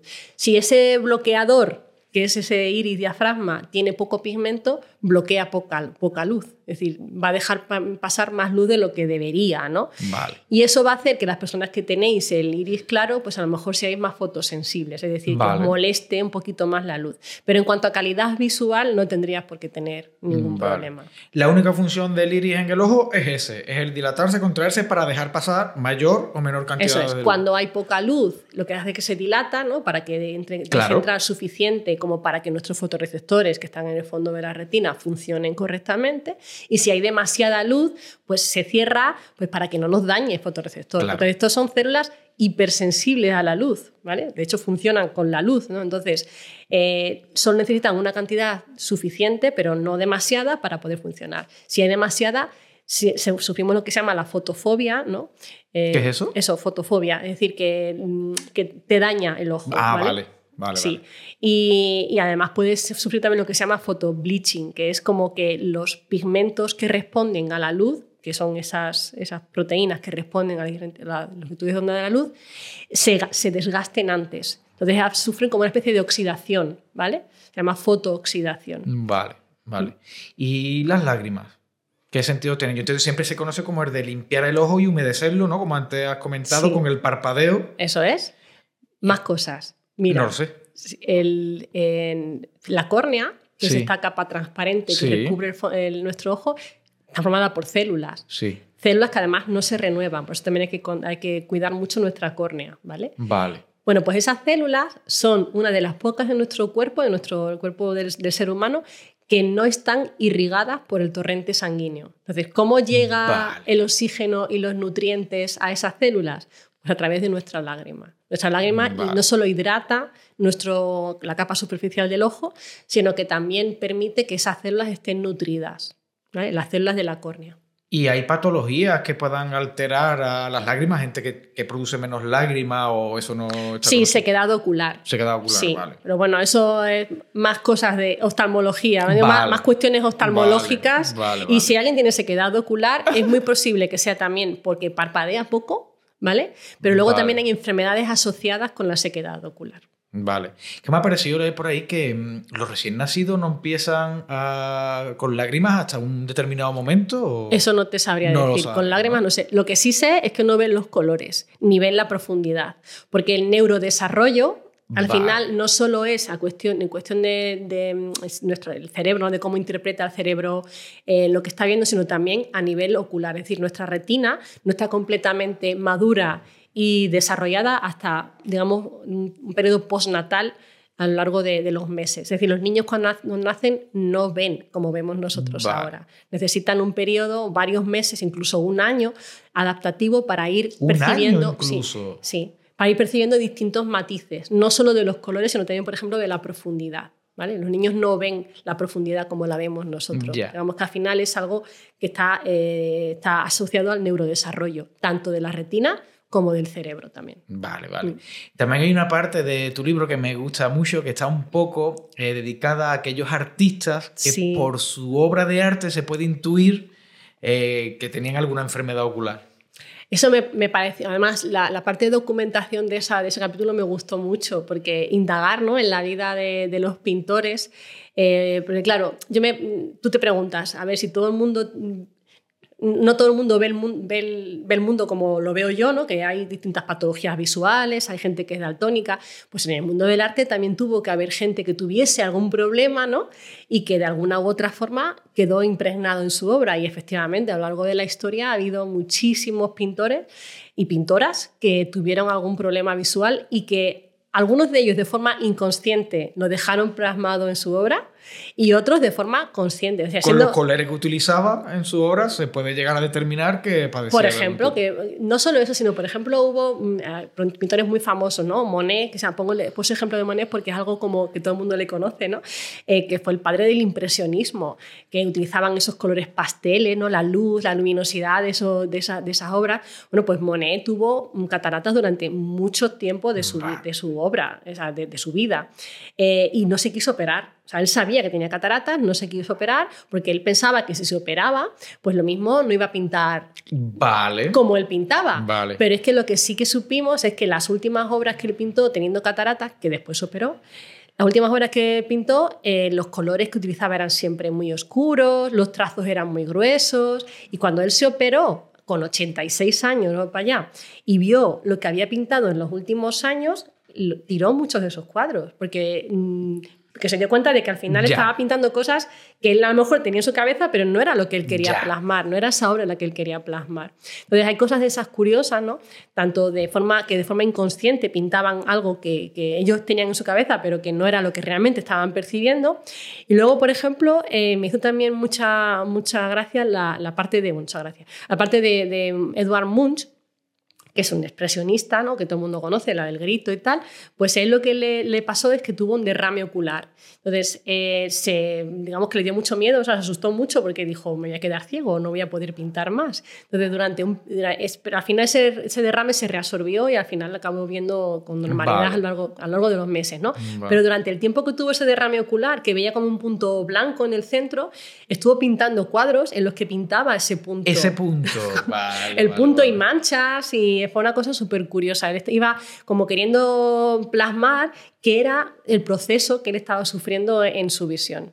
Y ahora sí, con, con el tema de la mancha, cuando miramos a una luz muy potente, sí. que parece que se queda esa mancha impregnada en la retina, bueno, no sé si en la retina, en otro lado, cuando miramos sí, sí, a otro sí. lado, ¿eso por qué ocurre? ¿Es como si se hubiese quemado un poco? O... Vale, eso es. Mira, ¿te acuerdas que vale. te he dicho antes que sufren nuestras células fotooxidación? Sí. Es decir, que lo que pasa es que todos los pigmentos que responden a las longitudes de onda de luz que llegan a tu ojo, como que hay que renovarlos, o sea, se gastan y y hay que renovarlo. Entonces, si tú miras fijamente un punto con mucha luminosidad y además lo, lo miras fijamente durante un ratito, lo que tenemos es lo que se llama fatiga o fatiga retiniana, es decir, esas, esas células como que desgastan los fotopigmentos, entonces tienen que volver a renovarse. Vale. Eso no nos pasa cuando nosotros estamos hablando o estamos mirando a la gente, pues porque aunque tú no te des cuenta, estás moviendo un poquito vale. los ojos, aunque solo sea un poquito, vale. de forma inconsciente también. Entonces, claro, esas, estás utilizando distintas células de tu retina para responder a la luz. Pero si tú miras a un punto muy brillante durante un momento, incluso muy poquitos segundos, se te queda ciego ese sí, punto. Sí, sí. Eso es, porque tienes en ese rato, en ese rato que te has estado mirando ese punto tan brillante, se han desgastado esos pigmentos que responden a las distintas longitudes de onda de la luz. Vale. ¿Y la presbicia? ¿Estamos a salvo alguno de ella o todo el mundo pasa por ahí? Todo el mundo va a tener presbicia. Todo el mundo, a ver, antes o después, ¿vale? Pero todo el mundo va a tener presbicia. Nuestro cuerpo envejece, ¿vale? Todo nuestro cuerpo. Y en este caso, la presbicia se debe a que el cristalino, que es esa lente que nos permite enfocar tanto de, de cerca como de lejos, es una, digamos, una parte de nuestro cuerpo, son células, que envejecen también, ¿vale? Entonces no se renuevan esas células, o se, se renuevan muy poquitas. Y ese cristalino se endurece. Entonces, al endurecerse ya deja de ser tan flexible, porque realmente eh, nosotros vemos de cerca y de lejos porque ese cristalino se deforma. Se pone como un huevo o se aplana. Vale. Se pone como un huevo y como a, se aplana. Entonces, esas células se endurecen con el tiempo, entonces los músculos que controlan eso dejan de poder hacer ese tipo de, de, de flexiones del cristalino. Vale. Entonces, la, vale. la presbicia, o antes o después, nos va a llegar a todos, porque digamos que esos músculos se cansan y ya. Ese cristalino se endurece tanto que pierde esa capacidad de plástica que tiene para poder enfocar de cerca o de lejos. O sea, que tarde o temprano todos vamos a pasar por ahí. Sí, lo siento. ¿Y hay alguna especie de consejo o alguna actitud saludable, además de esto que hablamos del veinte veinte veinte, que pueda favorecer o retardar? Nada. Retardar no. O sea, Nada, retrasar, ¿no? ¿no? A ver, tú puedes ejercitar la forma... Quiero decir, tú puedes mirar de lejos, de cerca, es decir, que ejercitar un poco esa visión de cerca y de lejos. Ya. Pero realmente tu cristalino se va a endurecer antes ya. o después. Y vale. tus músculos van a dejar de, de, de, de ser y, tan eficaces ya. a la hora de... Y las de... carnes se nos van a caer, nos van a salir canas, o sea, es inevitable. Ya sabes que hay gente que su genética hace que vale. parezca mucho más joven, sí, ¿no? Pues sí. es lo mismo con esto. Es decir, al final a todo el mundo nos va a pasar antes o después, o se va a notar más o se va a notar menos. De... Pero nadie estamos libres. Pero nadie estamos libres de eso. Libre de eso. No, no. Yo me acuerdo cuando era muy pequeño que vivía eh, de alquiler en una casa de Cádiz, la casera, que se llamaba Doña Concha, ¿sí? eh, se decía que tenía catarata, pero yo sé si tenía muchas cosas más. Y yo recuerdo que las monedas, una vez iba yo subiendo la escalera y me dijo, ven, ¿qué moneda es esta? Y tenía las monedas, pero a esta distancia claro, puede ser, ¿eh? ¿Qué es lo que produce la catarata en los ojos? ¿Tenía solo catarata? Ah, puede ser que tuviese muchas otras cosas. Es que a lo mejor tenía degeneración macular. Buah, eh, probablemente si lo tenía, a lo mejor ni lo sabía. No sé. No bueno, lo sé. La catarata es... Eh, la catarata se produce, ya te he dicho, que uno de los factores de riesgo es la alta exposición a la luz ultravioleta, ¿vale? Es decir, se sabe vale. que... Eh, que ese fact- o sea, la luz ultravioleta, o sea, durante a lo largo de, de tu vida, de estar muy expuesto, o sea, no ponerte gafas de sol adecuadamente es un factor de riesgo, pero vale. no es el desencadenante, ¿vale? Ya. Es decir, dependiendo de cómo, de, de cómo te cuides la salud ocular, vas a tener algunas cosas o no. Entonces, la, la, el, en las cataratas tempranas se ha visto que se producen primero factores genéticos, obviamente, pero eh, factores de riesgo, la luz ultravioleta, Eh, sobre todo principalmente, ¿vale? Y eh, sa- sabemos que distintas... Eh, se produce porque en el cristalino se acumula una serie de proteínas tóxicas, ¿vale? O sea, como que se, se modifican esas proteínas. ¿Pero solo en el ojo que tiene catarata o en todo? Solo en el ojo que tiene catarata. Vale. O sea, es las células que están en el, en la, en el cristalino... sus proteínas, algunas de esas proteínas como que se polimerizan y se quedan como densas, ¿vale? Entonces no... Por eso se pone como opaco el cristalino, realmente se vuelve opaco. Vale. Uno de los factores de riesgo es la luz ultravioleta, es decir, mucha exposición a esa luz hace que esas proteínas se polimericen antes, ¿vale? Entonces, esa polimerización de esas proteínas es irreversible, o sea, no se puede quitar de ninguna forma, vale. porque esas células están allí perennes. Vale. Entonces, eso es uno de los factores de riesgo. Algunas, algunas toxinas también. Es decir, consumir, por ejemplo, se sabe que eh, sustancias como el plomo se pueden acumular en el cristalino. Vale. Algunos fármacos también hacen que el cristalino se vuelva más amarillento, que es una de las cosas que le pasó, por ejemplo, a Van Gogh. Van Gogh vale. tenía el cristalino amarillento ah. porque consumía una droga en la que en aquel entonces se consumía para calmar las crisis psicóticas que vale. él tenía. Entonces, se piensa que esos colores tan amarillos que él pintaba era porque su cristalino estaba, vale, tenía acúmulo, acúmulo vale, de ese tipo vale. de, de toxina. Vale, vale, vale. Bueno, lo que hablábamos antes de cómo a través de la obra de un autor y además de, de esta sesión del libro donde habla sobre autores y sobre arte, sí. también tiene otra donde habla sobre los animales que también bueno. so, y sobre su visión. A mí uno de los que más me ha llamado la atención es eh, una rana, un sapo que tiene como el ojo dividido en dos para poder ver cuando va como por la superficie, por arriba y por debajo es del agua. Pez. Es un pez. Es un pez, le llaman el, el pez cuatro ojos. Vale. Eh, no porque lleve gafas. Bueno, en el colegio han llamado mucha gente así. Pero es, es precisamente eso, es un, es un pez que tiene como media, media cara vale. por fuera, entonces el, el, los ojos están como divididos en dos cámaras. La cámara superior tiene un cristalino que hace que la refracción de la, del aire pero le permita ver en la superficie del agua, y la parte inferior tiene una cámara distinta en la que el cristalino tiene una forma distinta y hace que pueda enfocar con la refracción de la luz dentro del agua. Entonces yeah. es como algo alucinante. Es, es decir, claro, al final es una ventaja evolutiva. Claro. Es decir, eh, ha adquirido esa ventaja que le ha permitido poder sobrevivir en esas circunstancias. Entonces es, son animales, la visión de los animales me parece algo alucinante. Sí, sí, sí. Pero porque lo que te decía antes, nosotros pensamos que el mundo es como lo vemos nosotros y realmente si nos ponemos en los ojos de los animales vemos que el mundo es completamente diferente claro. a como lo vemos nosotros, ¿no? Claro. Al final el, el mundo no es como, como lo vemos, sino como somos nosotros, cada uno de nosotros y también con los nuestro animales. Sesgo, nuestra, nuestra educación, lo que hemos visto, nuestras experiencias. Exactamente, vamos añadiendo gotitas, ¿no? de distintas... de distintas perspectivas al final. Y las moscas esta que tiene como una visión, no sé cómo se llama esa visión, que parece que tiene como muchas pantallas, muchas... Sí, eso también es un mito, Daniel. ¿No es así? No es así. Vale, Mira, vale, vale. Era, las, te he dicho antes, las moscas, los mosquitos, muchos de los insectos, sí. las mariposas, tienen dos ojos, ¿no? Aquí así grandes, que cada uno de ellos tiene como muchísimas celditas, celdillas Exacto. así, ¿no? Eso se llama nomatidios. Vale. Y cada uno de esos ojos se llama un ojo compuesto. Por vale. eso, porque está compuesto por un montón de celditas.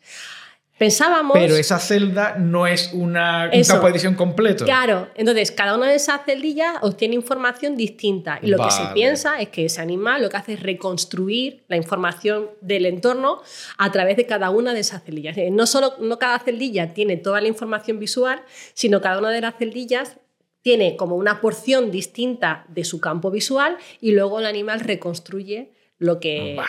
digamos, el entorno. Vale. Y otra de las cosas que, que me hace, me, digamos que, me hace, que es algo curioso en cuanto a la visión de los animales es que cuando nosotros representamos cómo ve un animal, decimos, así es como ve una mosca, así es como ve un perro, así es como ve un oso, o yo qué sé, o un águila, ¿no? Pero realmente ahí estamos haciendo una representación muy antropocéntrica. ¿Me explico? Es como si pusiéramos los ojos de ese animal en nuestro cerebro. Ya. Realmente es muy complicado saber exactamente cómo ve un claro. bicho o cómo ve una mariposa, ¿no? Porque que, aunque el ojo tenga esa estructura, a lo mejor luego el cerebro o su sistema nervioso es capaz de asimilar la información de otra manera, es, a como lo hacemos nosotros. Nosotros sabemos o podemos intuir cómo ven, pues porque estudiamos sus ojos, estudiamos sus células, sabemos cómo responden a la luz, sabemos que responden a diferentes longitudes de onda, es decir, sabemos todo eso y también sabemos cosas por su comportamiento, ¿vale? Es decir, Va. por cómo se comporta frente a distintos estímulos. Pero claro, una cosa es eso y otra cosa es extrapolar a, a esa información a cómo ve. Claro. Porque nosotros no estamos en su cerebro. Claro. Entonces, ¿me explico? O sea, sí, al final sí, es como sí, si cogiéramos los ojos de ese bicho y lo pusiéramos en nuestro cerebro. Exacto. ¿Vale? Exacto. Porque al final su cerebro pues, puede interpretar la realidad de una forma de otra manera. Distinta. Claro, claro. Y los pulpos también se dice, ¿no? Que tiene una visión especial. Yo es que vi hace tiempo un documental, me parece que en Netflix, que eh, lo que el pulpo me enseñó, sí, que está muy bien. Está muy chulo, sí. Yo se lo recomendé a un amigo y me dijo que se aburrió. Y yo digo, bueno, al final, al final claro. las cosas, los gustos de cada uno. A mí me gustó mucho. Y, sí. y, y me hizo mucha ilusión cuando vi que el pulpo, la visión del pulpo también es relativamente especial, ¿no? Bueno, es, es, eso es espectacular. Fíjate, el pulpo tiene una retina parecida a la nuestra. Nosotros tenemos, un, lo te he dicho antes, ¿no? Los ojos en cámara, ¿no? Vale. El pulpo también tiene sí. un ojo en cámara, tiene una retina en el fondo vale. del ojo, tiene un ojo como si fuese un globo, ¿no? Y en el fondo del ojo. Lo que le pasa al pulpo es que no tiene un punto ciego. ¿Por qué? Pues porque los fotorreceptores están al revés que los nuestros, están hacia adelante en vez de hacia el fondo de la retina. Eso es una wow. cosa. Pero otra cosa, los pulpos ven los colores. Sin embargo, no tienen distintos tipos de fotorreceptores como nosotros. Entonces, oh. ¿cómo ven los colores? Porque sabemos que los ven, porque cambian de color, quiero decir, o sea, vale, ven los colores, claro. ¿vale? ¿Cómo lo hacen? Bueno, pues lo hacen porque su pupila es una pupila un poco rara. Nuestra pupila es redonda, ¿no? Sí. La de los pulpos tiene, es, es, tiene una forma un poco rara, es como rectangular, así. Entonces, se sabe que cuando la luz entra en esa pupila, la luz entra sí. de diferentes ángulos, lo que le va a pasar es que descompone la luz en diferentes longitudes de onda. Bah. Es decir, esa forma de la pupila hace que la luz entre de una forma muy rara. Como un prisma. Eso es, descompone la luz. Entonces, eso hace que cada longitud de onda incida en unos fotorreceptores distintos. Buah. Entonces, lo que hace el pulpo es construir los colores Madre porque mía. en cada zona de la retina ve una longitud de onda distinta. Entonces eso es espectacular. Sí, no, no. A ver, a mí me parece muy complicado, pero es que también es complicado lo que hacen nuestros ojos. O sea, claro. son diferentes es física, maneras... Es Exacto, cuestión de sí. física esto, ¿vale? Sí, sí, sí. sí, sí diferentes sí. estrategias, ¿vale? Sí, sí, sí, sí. Y a nivel ya un poco futuro, evolución del ser humano en los estudios de, de la óptica, eh, también comentas que estimas o crees o intuyes que en unos años vamos a tener unas lentillas que pueden ser inteligentes. Bueno, que ya de hecho hay unas gafas que me parece que hizo Google, sí. que ya tienen información. ¿Y tú crees que de aquí a veinte, cincuenta años vamos a estar usando unas lentillas que, que también nos dé información sobre la realidad y que esté en nuestros ojos? Total. Hay, hay muchas empresas eh, metidas en el mundo de la, de la bioinformática, ¿no? De forma que están generando sensores que, son, que ya, ya los están colocando en lentillas, ¿no? O sea, están incrustados en lentillas y son sensores que pueden detectar distintas cosas. Eh, se están... La idea es utilizarlo para personas que tengan poca visión o baja visión o problemas visuales. Vale, sí, ¿vale? Para, Entonces, hombre, para superar una enfermedad sí entiendo que... Tenga... Que tú tengas esa lentilla en la que además eh, pues tenga capacidad, ¿no? de esos sensores de detectar, por ejemplo, contornos, eh, digamos, tener una mejor capacidad de, de saber lo que está cerca, lo que está lejos, tener ese tipo de información en, en tu lentilla y que esa lentilla te pase la información, por ejemplo, o a tu teléfono móvil o directamente a tu retina. O sea, que tú puedas ver contornos mejor... Eh, con mejor contraste gracias a esas lentillas. Ya.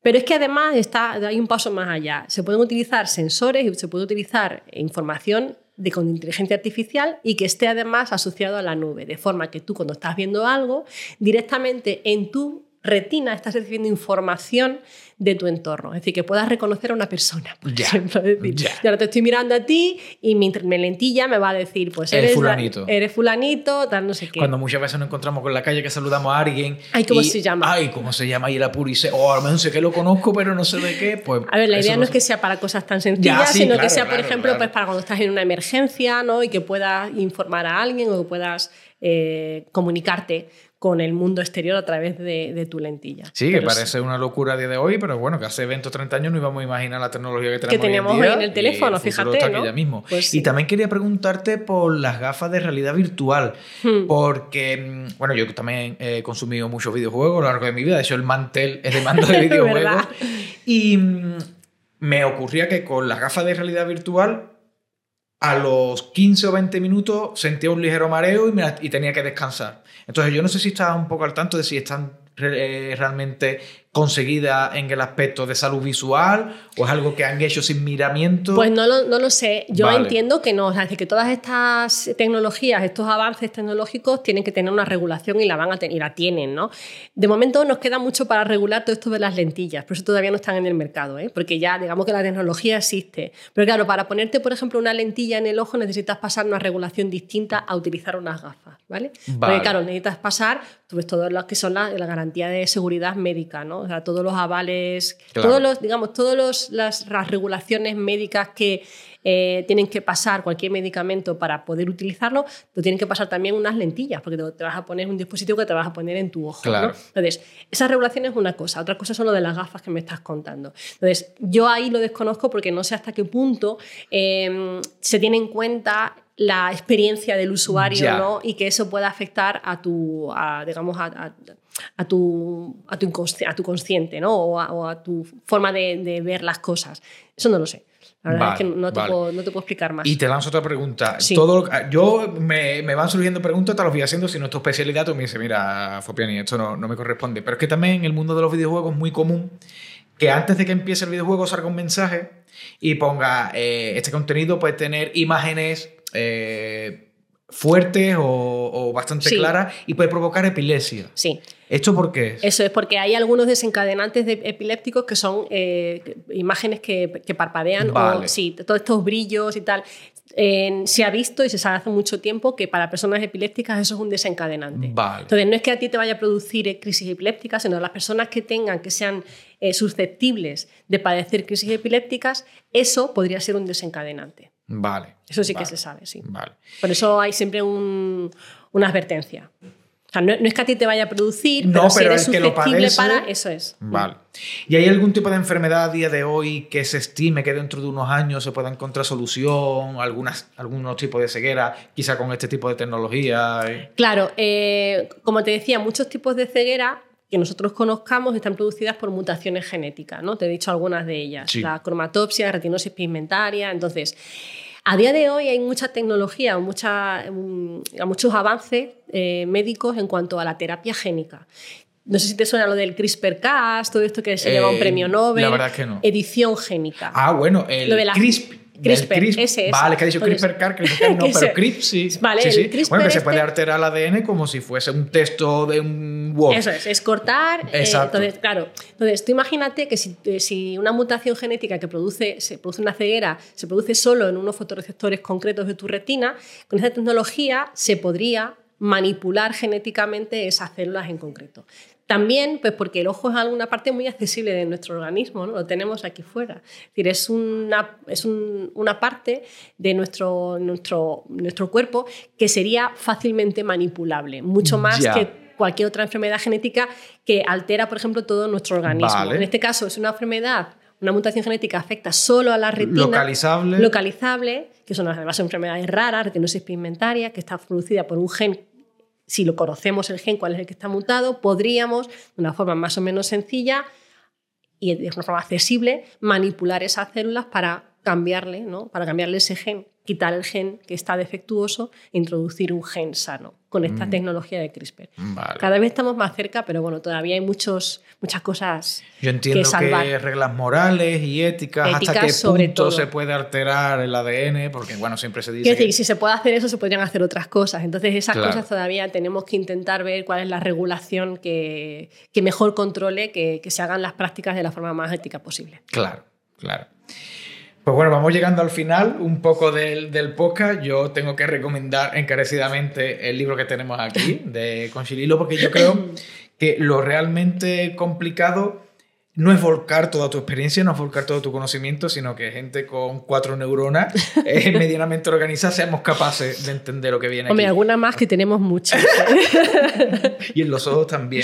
También. Me, me, me gustó mucho, te lo comentaba antes, cómo comienza el libro con la luz como creadora de todo, creadora de, del universo, creadora de la vida, mm. y a fin de cuentas son los órganos que nos permiten captar la luz Eso es. los que nos han dado ese desarrollo evolutivo, ¿no? Y además, cada capítulo, cada parte lo, lo, lo introduces con una canción, ¿no? Sí, a mí yo es que soy muy musiquera, es decir, me, me, me encanta la música, lo hago todo con música, trabajo con música y, me, y cuando estaba escribiendo el libro estaba con música, quiero decir, yo he escrito... Ah, sí, escribes con música. Yo sí, sí, sí, sí, necesito música a mi alrededor todo el rato. Yo a veces escribo con música, pero no puede tener letra en castellano. No puedo ah, entender lo que entender estás diciendo. Lo que estás diciendo porque, porque me te pones a cantar. Vale. Bueno, pues entonces eh, escribiendo me di cuenta que cuando muchas de las canciones que escuchaba, algún, bueno, muchas, algunas de ellas tenían algo que ver con las miradas, con los ojos. Entonces quise hacer un, un extracto, ¿no? una, un listado de canciones que tuviesen algo que ver con, la, con los ojos y las miradas y esas cosas, y las he ido introduciendo en los capítulos de forma, creo que acorde a cada uno de ellos. Entonces, bueno, pues hay, hay capítulos que hablan, hay, hay canciones que hablan de la, del iris, hay, hay capítulos que hablan de, de los colores, hay, es decir, al final he intentado que todo casara un poquito y así también he metido parte de la música que yo oigo en, en el libro. Sí, porque así también lo hace más personal. Sí. Y hay algo que también me ha gustado mucho, que es que también pues, introduce algunos puzzles, algunos juegos con, mm. con el lector, como por ejemplo el que hablábamos antes de, de, de encontrar el punto, punto ciego. ciego. Sí, sí, y sí. eso también anima mucho. Y además que he traído este ejemplar que tengo yo aquí, que es del noventa y cuatro, al que le tengo mucho, mucho aprecio, muy, eh, le tengo mucho cariño, porque siempre ha estado en la familia. Con este tipo de juegos visuales, que realmente no sé cómo se llaman, eh, que si uno fuerza un poco más la vista o incluso intenta... Desenfocar. Eso, exacto, desenfocar. Aparece como un, un, una nueva imagen en tres D. En tres dimensiones. ¿Y esto por qué se provoca? Vale, pues porque al final es lo que decíamos al principio. Nosotros no vemos con los, la retina, vemos con el cerebro, ¿no? Entonces nuestro cerebro interpreta muchas cosas. Entonces, este del, del ojo mágico se debe, o sea, ¿por qué veíamos imágenes en tres dimensiones? Pues porque nosotros vemos una imagen di- relativamente distinta con un ojo con el otro. Es decir, si nos tapamos un ojo el otro, vemos lo mismo, pero vemos como con distintos puntos de vista, sí. ¿no? Entonces, realmente al final mi cerebro con esas dos parcelas de información crea un universo en tres dimensiones. Es decir, nuestro, nuestra, nuestra vida no está en tres dimensiones. Yeah. ¿vale? Es nuestro cerebro el que crea esas tres yeah. dimensiones del espacio por la información que obtenemos de los dos ojos. ¿Vale?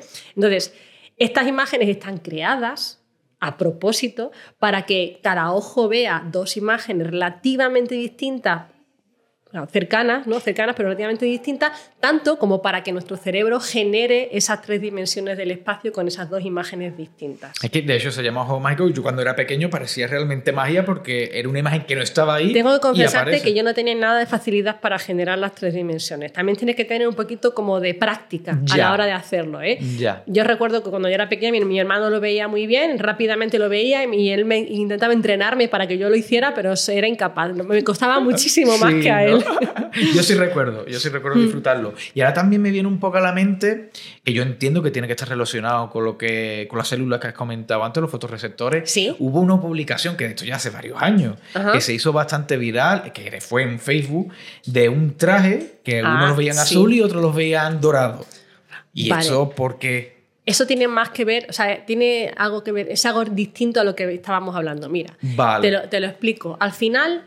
Eh, nuestro cerebro es el que construye lo que nosotros vemos, ¿vale? Sí. El cerebro construye lo que vemos con la información que tiene, vale. ¿vale? Entonces, lo que pasó con ese vestido y con muchas de estas imágenes virales sí, hay dos o tres más. En la que la gente ve una cosa o ve la otra es porque nuestro cerebro no tiene suficiente información como para saber realmente de qué color era el vestido. Entonces, si tu cerebro interpreta que esa foto está sacada con poca luz, Lo que, hace es, lo que hace es aclarar el vestido. Entonces había gente que lo veía blanco y dorado. Si tu cerebro interpreta que esa imagen está sacada como con una especie de flashazo de luz, vale. ¿vale? tu ojo, o sea, tu cerebro lo ve más oscuro, ve un, un vestido azul Madre y negro. Es mía, decir, lo que me está diciendo. Tú, está, sí, tú estás viendo algo que en ese momento tú no tienes la información suficiente, tu cerebro, sí, vale, como para interpretar vale, realmente vale. cuál es el color del vestido. Entonces, como de, hace como una especie de balance de blancos, sí, igual que una cámara. Sí, sí, Entonces, sí, sí, sí, si, sí. si tiene poca luz, lo aclara, y si tiene mucha luz, lo oscurece. Pero y eso hace tu cerebro por que, ti. El que lo veía dorado siempre lo veía dorado, y el que lo veía azul siempre lo veía azul. Sí, o sea, es... también depende mucho del ambiente. Es decir, si tú habías estado antes en, en, en un sitio muy oscuro... Vale. hacía que, que ese vestido lo vieras más claro. Vale, ¿vale? Entonces, vale, depende vale, mucho vale. Del, de, digamos, de, de, de lo que tenías alrededor, de, de, de tu momento, ¿no? Vale, Pero sobre vale, todo vale. es porque es una foto ambigua. Tu cerebro, frente a la ambigüedad, lo que hace es rellenar, siempre. Entonces, vale. puedes rellenar hacia un sentido o rellenar hacia otro. Vale, vale, vale. ¿Y cómo ha sido la experiencia de escribir Abre los ojos? Pues ha sido muy satisfactoria, me lo he pasado muy bien. Te decía antes que en algunos capítulos, además, eh, me ha gustado mucho la parte de documentación. Claro. Había, había muchas cosas que conocía, pues porque bueno, trabajo en, el, en, el, en este área, ¿no? Entonces toda la parte del principio, de la evolución, de cómo vemos, todo eso, pues bueno, a ver, tengo mucha información porque es en lo que trabajo, ¿no? Y en patologías visuales. Pero luego la parte más curiosa, ¿no? De, de los animales, de, de los pintores, todo esto, mmm, me ha gustado mucho. Ha sido como muy mmm, gratificante también desde el punto de vista personal, porque claro. he aprendido muchísimo y sobre todo la parte creativa, ¿no? de, de, de escribir, de sentarte a escribir, ¿no? de, con tu música, con tu ambiente, lo he disfrutado mucho. Y además yo creo que tienes una habilidad pasmosa para saber escoger y elegir cuándo soltar eh, una nueva sorpresa, porque era leer continuamente y descubrir algo nuevo sobre nuestros ojos, porque aquí es cierto que hemos tratado algunos temas que hmm. se tratan en el libro, sí. pero hay muchos otros que hay no hemos tocado otros. Y es aprender algo nuevo nuevo continuamente, que tú dices, pero esto cómo puede ser así, como mejor lo que has comentado del traje, pero eso cómo puede ser así, y lo explicas perfectamente, que yo creo que lo complicado es eso, no es volcar solo tu conocimiento, sino que lo podamos entender. Pues muchas eh, gracias. Es parte de la divulgación. Muchas gracias, muchas gracias. Voy a despedirte, pero antes de despedirte sí. quería preguntarte, porque es pura curiosidad, porque también te he bichado un poco en las redes y he visto lo de Casa Lillo. ¿Tienes un bar? o son no. ¿Así es como comes tú en tu casa?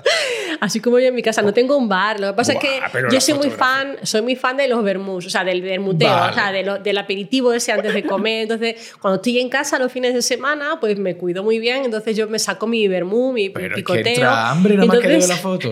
Tuve la costumbre de empezar, hoy hay vermú en Casalillo, entonces el Casalillo lo pongo como hashtag, Casalillo en mi casa. ¿Pero en la copa pone Casalillo o ya es cosa mía? Sí, pero mía? Eso ya lo han hecho, sí, lo pone, pone Casalillo, pero eso me lo hicieron ya de regalo. Ah, como era, vale, era lo que vale, yo hacía vale, normalmente, vale. pues eh, gente de mi laboratorio, además, los compañeros del laboratorio me regalaron una copa en la que ponía, hoy hay vermú en Casalillo. Claro, sí, sí, que me ha llamado mucho la atención, porque también he visto que todos los días publica una nueva imagen sobre ojos. Eso es. Pero todavía me llama la atención la foto de, de la copita bien puesta. Todos los días doy los buenos días con los ojos, con un ojo, porque, porque digamos que las redes sociales me atraen los ojos. Bueno, me atraen los ojos en todas partes, ¿no? Los veo en todos lados.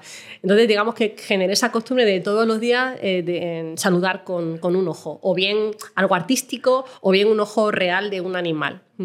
Y luego lo de los vermuses, porque pues soy muy disfrutona.